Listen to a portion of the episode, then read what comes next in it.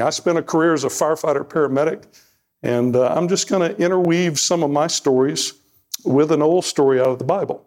Now, I know that he uses commentaries a lot. I'm not quite versed in that. I'm not a theologian by any means. And so some of the commentaries you're going to get are, are Mitchell commentaries. Okay? It's kind of how my brain works and how uh, I've, I've thought about the stories. So we're going to start off in, this morning in Exodus. That's the second book of the Bible. If you have, need a Bible, there's one in the chair there underneath in front of you. So we're going to start in chapter 3. Now, as a, as a young teenager, I, I took piano from the, from the third grade all the way through college. So took a lot of piano lessons. And just of my own accord, I got introduced to a musician by the name of Ken Medema uh, as a teenager. He's a blind pianist, composer, singer, and he wrote a song called Moses.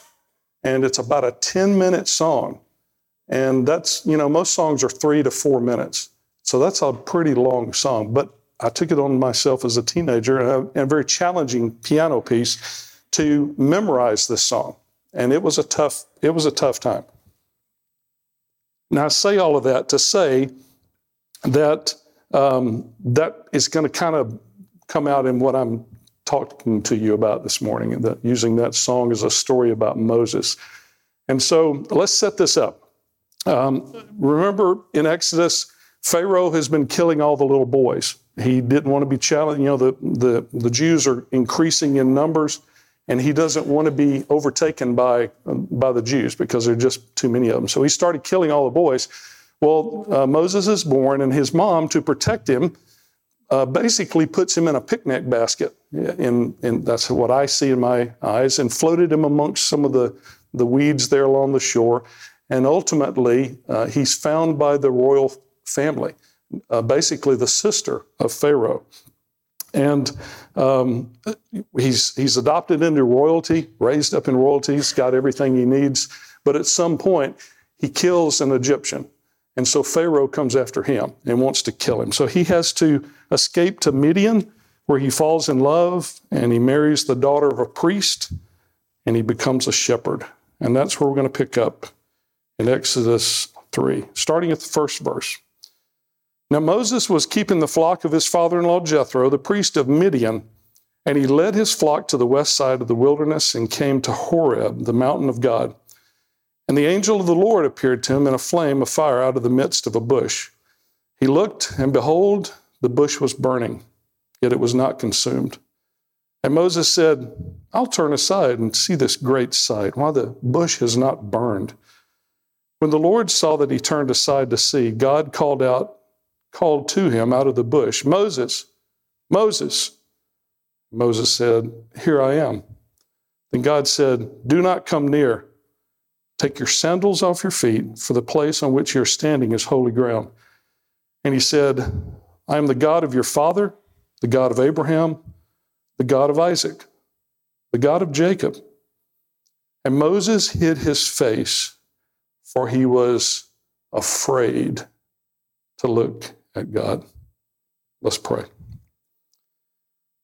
God, uh, your, your stories are so rich, and we see them played out in the Old Testament and how they all point toward Jesus Christ, toward the New Testament and what's happening there. So, God, this morning, I pray that you will let the story of Moses teach us something about being afraid. Uh, God, I pray that I will be a vessel for you and that all the people that are here will be attentive to what you've got to say to us. And I pray that in the name of Jesus Christ. Amen. So, do you, do you realize that the word fear is both a noun and a verb? And I've got the definitions. A noun is an unpleasant emotion caused by the belief that someone or something is dangerous, likely to cause pain or a threat. And then the verb portion of that is to be afraid of something or someone is likely to be dangerous, painful, or threatening. So, how many of you have experienced fear? Okay. Those of you who didn't raise your hand should be fearful for lying in church. Okay? Um, so, today we're going to be talking about good old fashioned fear. All right? I, I, like I said, I, I did a career down in Gulf Shores for the fire department. was a firefighter paramedic, finished up as a battalion chief. So I, I, I did a lot in my fun career down there. And um, one night got paged out for a fire, and we got sent to the airport, to the Jack Edwards Airport. And we arrive to see a version of this. Okay? Now, the difference in this is that this one's not on fire. That night we got there, and this was our burning bush. All right, and God, trust me, God was speaking to me that night. This is like 2,000 gallons of, uh, of fuel. It's, uh, it's fuel for jets, okay, the, the one that we were uh, on. And I, I, my wife and I owned a catering business, so we used lots of these little chafer fuel things, you know, up under a chafer pan. And it's just a nice, slow little wick burning thing. It's safe. When we got there that night, the top of this thing, there was an open hatch and it was burning. 2,000 gallons of fuel on fire, just kind of lazily burning. And we're hiding behind a little uh, building. We hadn't even pulled hoses or anything. We're just standing behind the building looking at this thing. And it's a wooden building that, that if that 2,000 gallons had cooked off suddenly, we would have been toast, quite frankly. And we're standing there talking about, well, we can bank some foam up over into the top of it. We can do all these different things. And finally, one of us said, well, you know, the, a fire is made up of three components. It's called the fire triangle. It's made up of fuel, oxygen, and heat. And if you remove any of the three of those, the fire will go out. And like I say, I don't even know, I don't know if it was me, I don't know who it was. Somebody said, let's close the hatch. Let's remove the oxygen. We took a pike pole, reached up there, went, put the fire out. And it was quite that simple. The potential was up here. The response was actually pretty easy. But that night, that was kind of a burning bush moment for me because trust me, God was talking to me. So let's go back to the conversation that is going on between uh, God and Moses. Now, this is some of this is coming out of my brain. Uh, it is scripturally based, which, by the way, the, God, the Word of God is inerrant and truthful. It is, it is God's Word. So I'm going to put, I'm going to fill in between the lines because just like if you read, if you read minutes from a business meeting, it might say opened with prayer, uh, covered the first topic, covered the second topic, and, and ended. And to me, sometimes that's how the Bible is written. We don't see what all is in between. Does that make sense? Whereas if you go to court, everything is written down. Person coughed at this point. You know, everything is recorded. So this is Mitchell kind of reading between the lines. But God says, My people are in slavery. They're crying for help. Moses, I've chosen you to be my man. You're going to go take care of them. You're going to work for me. You're going to set my people free. Pretty much straightforward, right? And Moses says, Oh, no, not me.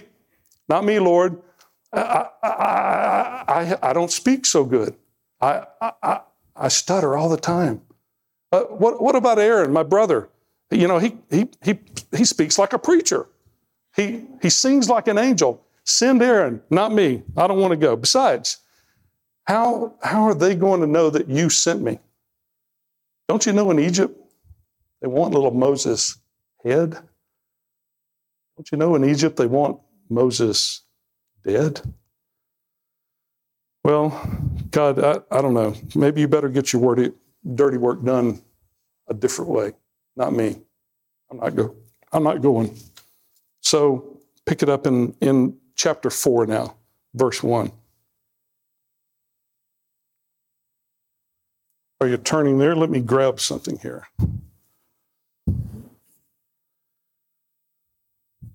Then Moses answered, But behold, they will not believe me or listen to my voice, for they will say, The Lord did not appear to you. The Lord said to him, What's in your hand? Um, a staff. God said, Throw it on the ground. Uh, you, you mean like on that ground? Yes, throw it down, Moses. Lord, don't take this away from me. It, it's my, it's my, it's the only thing I've got. Out, you know, out here in the in the wilderness, a man's got. This is all I've got. Please don't take it away. It's my equipment. It's how I take care of, of the flock. Throw it down, Moses. But Lord, I, I throw it down, Moses. But, but, throw it down, Moses. Well, Moses threw the rod on the ground and it became a hissing snake. Well, Moses was running. Bet you'd run. I know I'd run. He was running from a hot rod. Come on, he was running from a hot rod. Okay. He was running from a hissing snake, running scared of what the Lord's going to do, running scared he'll get a hold of you. And the Lord said, Stop, Moses, pick it up by the tail. And Moses went, Oh no, oh no. Lord, you, you obviously haven't been, you hadn't lived around here very long. That's a hissing snake. Don't you know, you never pick up a hissing snake by it. Moses, pick it up. So let's step away from the story. What do you do when a piece of equipment that you've got is supposed to help you, but instead it might hurt you? In that case, you have to rely on God, you have to rely on the equipment. A long time ago, probably not long after um, God created dirt, uh, I went to fire school. Um, and uh, um, it we learned a lot. We learned um, we learned how to put out fires. We learned how to use specialized equipment. You know, we learned how to use fire hoses. We learned how to wear air packs on our back and breathe good air while we were fighting a fire. We learned how to use the jaws of life to cut people out of cars. And we even used, learned how to use ladders. I bet everybody in here has probably at some point been on some form of a ladder, whether a step stool or a full size ladder or something like that. Well, um, as you can imagine, we've got all kind of links of ladders. I've uh, been up on a 100 foot ladder truck many, many times. Um, that's a long ways to the ground, by the way. But there's something that I want to point out to you. It's, it's something called the church raise, of all things. And it was, it was actually it was designed for a building like this. Now, this, this roof is not that tall, this ceiling. But if, uh, say, that light right up there was on fire, it might be difficult to set a ladder against anything because of the, the style of roof. Church roofs are often like this or even flat. And uh, because of that, someone developed this thing. Now, this it's called the church raise, and it was developed to be able to reach something like that. But ultimately, it turned into something more of a uh, team building uh, event and also a, a confidence building event. So let me, I've, I've got some photos of a church raise being done. Now, this is, um, we, we did it with a 35 foot ladder, and this is not a 35 foot ladder, by the way. You take two really long ropes, run it off the rung so that it becomes four leading uh, ends of the rope. And then you've got the guys uh, out on the ends of the rope. There's, there's four firefighters holding the ends of those ropes. There's two firefighters at the base of the ladder holding onto the ladder and then you climb up the ladder. All right, we got another slide. now, I'm talking about fear today. This is fear. Climbing it is not the problem. It's what this guy is doing right now, where he has, you're holding onto a rung at the top, like down here, and you have to swing your leg over and come down the other side. Trust me, there's a ladder somewhere floating around that has got my fingerprints embedded into the metal of that ladder because that's true fear. Because that ladder is being supported by four firefighters. I call them Yahoos because I'm putting my life in, the, in their hands. And that ladder is doing this the whole time that you're climbing on it. Um, have we got one more slide? Yeah. There's that firefighter making that. I, I don't know that this is taught that much anymore because it's an inherently dangerous act. You're not tied off. The possibility of falling is great. And um, I, I, you know, I, I, uh, I conquered my fear. I learned to trust those yahoos holding onto the to the ropes, and I learned to trust the ladder. And ultimately, I started training firefighters how to do that.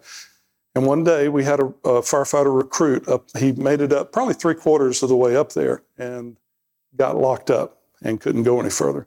And because I trusted the equipment, I trusted the process and everything, I was able to crawl up the, you know, immediately come back up the other side. The funny thing is, once you learn to trust this equipment, you actually embrace it. It becomes, it feels good to you. I know that's a weird thing, but I came up and got face to face with him, and we just had a conversation up there. And he he said, I don't know what rank I was at the time, maybe a captain. He said, Captain, if I can get off this ladder, I'm going home and I'm not coming back. And I got it. I got, I understood his fear at that point. And so I talked him down off that ladder, and he did go home and he picked another career and moved on with life. And I, I fully understood how his fear got him stuck up on that ladder. So, um, let's move forward into the story. Let's go over to Exodus 14 if you've got your Bible. So, a lot has happened between Exodus 4 and Exodus 14. Uh, Moses did indeed go to Pharaoh, and he told Pharaoh to let God's people go, to be free. God hardened Pharaoh's heart, and he refused to let the people go, which resulted in the plagues. I think you remember all those things. All of that, all of that was to let the Israelites see the power of God, and it was done for the glory of God. And so ultimately, after all the plagues and everything, Pharaoh decides to let Moses take the people and leave. But God again hardens Pharaoh's heart. So he chases after the people with an army of chariots. Moses and the people reach a seemingly dead end, dead end when they get to the, to the Red Sea. And that's where we're going to pick up in chapter 14, beginning at verse 26. Then the Lord said to Moses, Stretch out your hand over the sea, that the water may come back upon the Egyptians, upon their chariots, and upon their horsemen. So Moses stretched out his hand over the sea, and the sea returned to its normal course when the morning appeared. And as the Egyptians fled into it, the Lord threw the Egyptians into the midst of the sea. And the waters returned and covered the chariots and the horsemen. Of all the host of Pharaoh that had followed them into the sea, not one of them remained. But the people of Israel walked on dry ground through the sea, the waters being a wall of, to them on their right hand and on their left. Now, with us living here in the Gulf Coast, we're, we're, used, we're, we're used to weather extremes. You know, we have lots of beautiful days. It's a nice, it's a pretty day out there. It's warming up. It's probably going to be a beautiful day. But we've seen all of the stuff here. We obviously hurricanes are always on our minds, uh, flooding, um, you know, severe weather, tornadoes, all those things pass through here. So that's not an uncommon event. So it was, um, I think we have a photo. I was on duty at our beach station in Gulf Shores one day. It was a, it actually was a pretty clear morning that day. And a good day to be at work. We had done all of our equipment checks. I was probably, since I was at that station, even though I was riding an officer seat, I was probably on overtime because I, I didn't work down there too much unless I was doing overtime. And um, so we had lunch that day, and we knew that there was supposed to be rain later that afternoon. And uh, so, some out in the Gulf, I don't know how many of you have seen this. I love watching those thunderstorms roll in off the Gulf. It's a beautiful thing. But this is what we started to see on the horizon as it started to get closer and closer. And whereas that first photo showed kind of the lake of Mexico, this is when it started looking like the Gulf of Mexico. Well, in the midst of that, we can hear thunder off in the distance. We, um, we get paged out for one down on the beach. And we arrive to find not one person, but two people out on the beach. Now, by this time, the storm is there and it's raining very hard. It's pelting rain. And I remember this was probably silly, but I remember I putting on my helmet to run out on the, across that long beach and it was it was a long way. And we you know we we carry equipment no matter what we're doing, where we're going, so that we've always got it with us. So we both, my partner and I, both ran across that long beach, and we got out there, and there was one bystander left. It was a it was you know it was a spring day, as I recall. It may have been during spring break. I don't remember. and the beach had been full, but by now, because of lightning in the distance and everything, everybody was gone except for this one bystander that stayed with what turned out to be a father and a son. And what they didn't know, and I'll teach this for just a moment, the most dangerous place you can be during a lightning storm, one of the most dangerous places, is where water interfaces with land. And the story we found out later was that as a storm, and it's very typical when a storm blows up like that, anything loose on the beach starts blowing down the beach. And sure enough, uh, a float that they had started blowing down the beach. And they had chased it and I think they had caught it and they were coming back when both the father and the son were hit by lightning there on the edge of the edge of the water. So we get out there. Now, by this time, um, we we quickly assess them, but lightning's popping around us, and we're doing this assessment on our stomachs. And I've got the I got the bystander down on his stomach. We're trying to get as low as possible, because on a beach, you are the tallest thing around. And we know that that can also be a hazard of, of being in a lightning storm. So that quick assessment showed that both of them indeed had been struck by lightning. They were both in cardiac arrest. And so it was me, my partner, and a bystander. And um, the lightning is increasing. And you've heard this before. It was that click, boom lightning where you hear the click and it hits that quick. Click, boom, click, boom, click, boom. And this is going on all around us. Let me tell you something. I did a lot of stuff in my career. That was the most fearful time of my life. It was scary. So now I've got a full grown adult male. I've got a, I don't know, I'm guessing five year old boy that are both in cardiac arrest. I've got lightning popping all around me, and I've got two people who are really ultimately in my care besides the patients. And I made probably the most hard decision I've ever made in my life. I know it was the hardest in my career. And that was I told them, let's grab the equipment, let's grab the boy, and let's run for cover and we had to leave the dad there on the beach. And for me, as a paramedic, as a firefighter, as a dad, as a human being, that was really, really hard.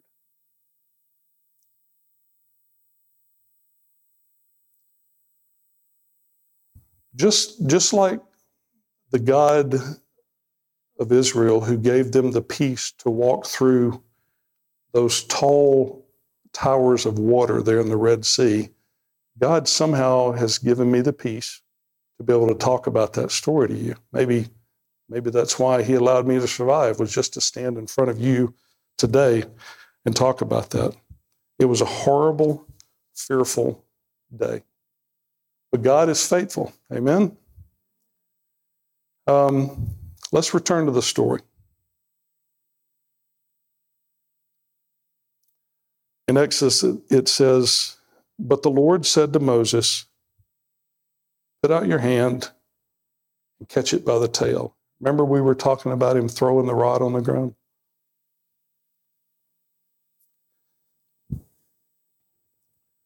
It says, So, so Moses put out his hand and he took the rod. This is what might have occurred. God, it's a rod again. It's a rod again.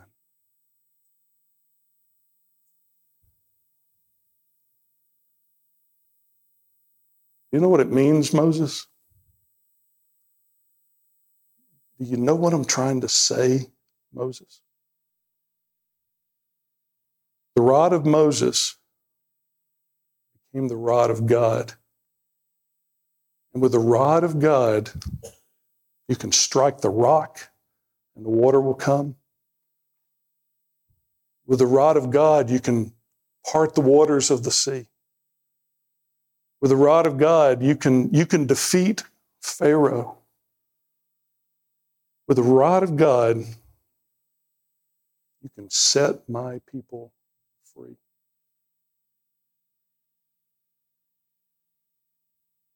So let me ask you this this morning.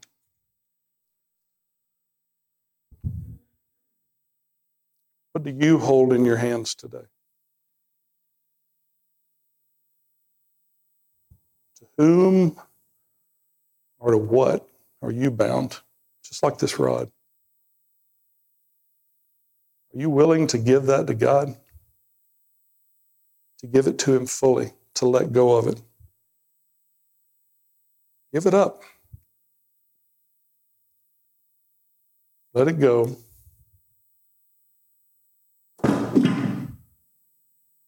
Throw it down. Let me pray for you. God, thank you for thank you for the story of Moses. Thank you for for these stories that you've allowed me to tell. Stories about fear, but more importantly about you, the faithful God who, who helped me overcome fear. God, there may be somebody in here this morning that has been fearful of letting go and letting you lead their life. So, God, I, I just pray. I just pray for whoever's hearing my voice right now that they'll let it go. They'll turn this over to you. They'll enjoy watching what you can do with this staff, with this rod of God in their lives. We thank you, Lord. In Jesus' name. Amen.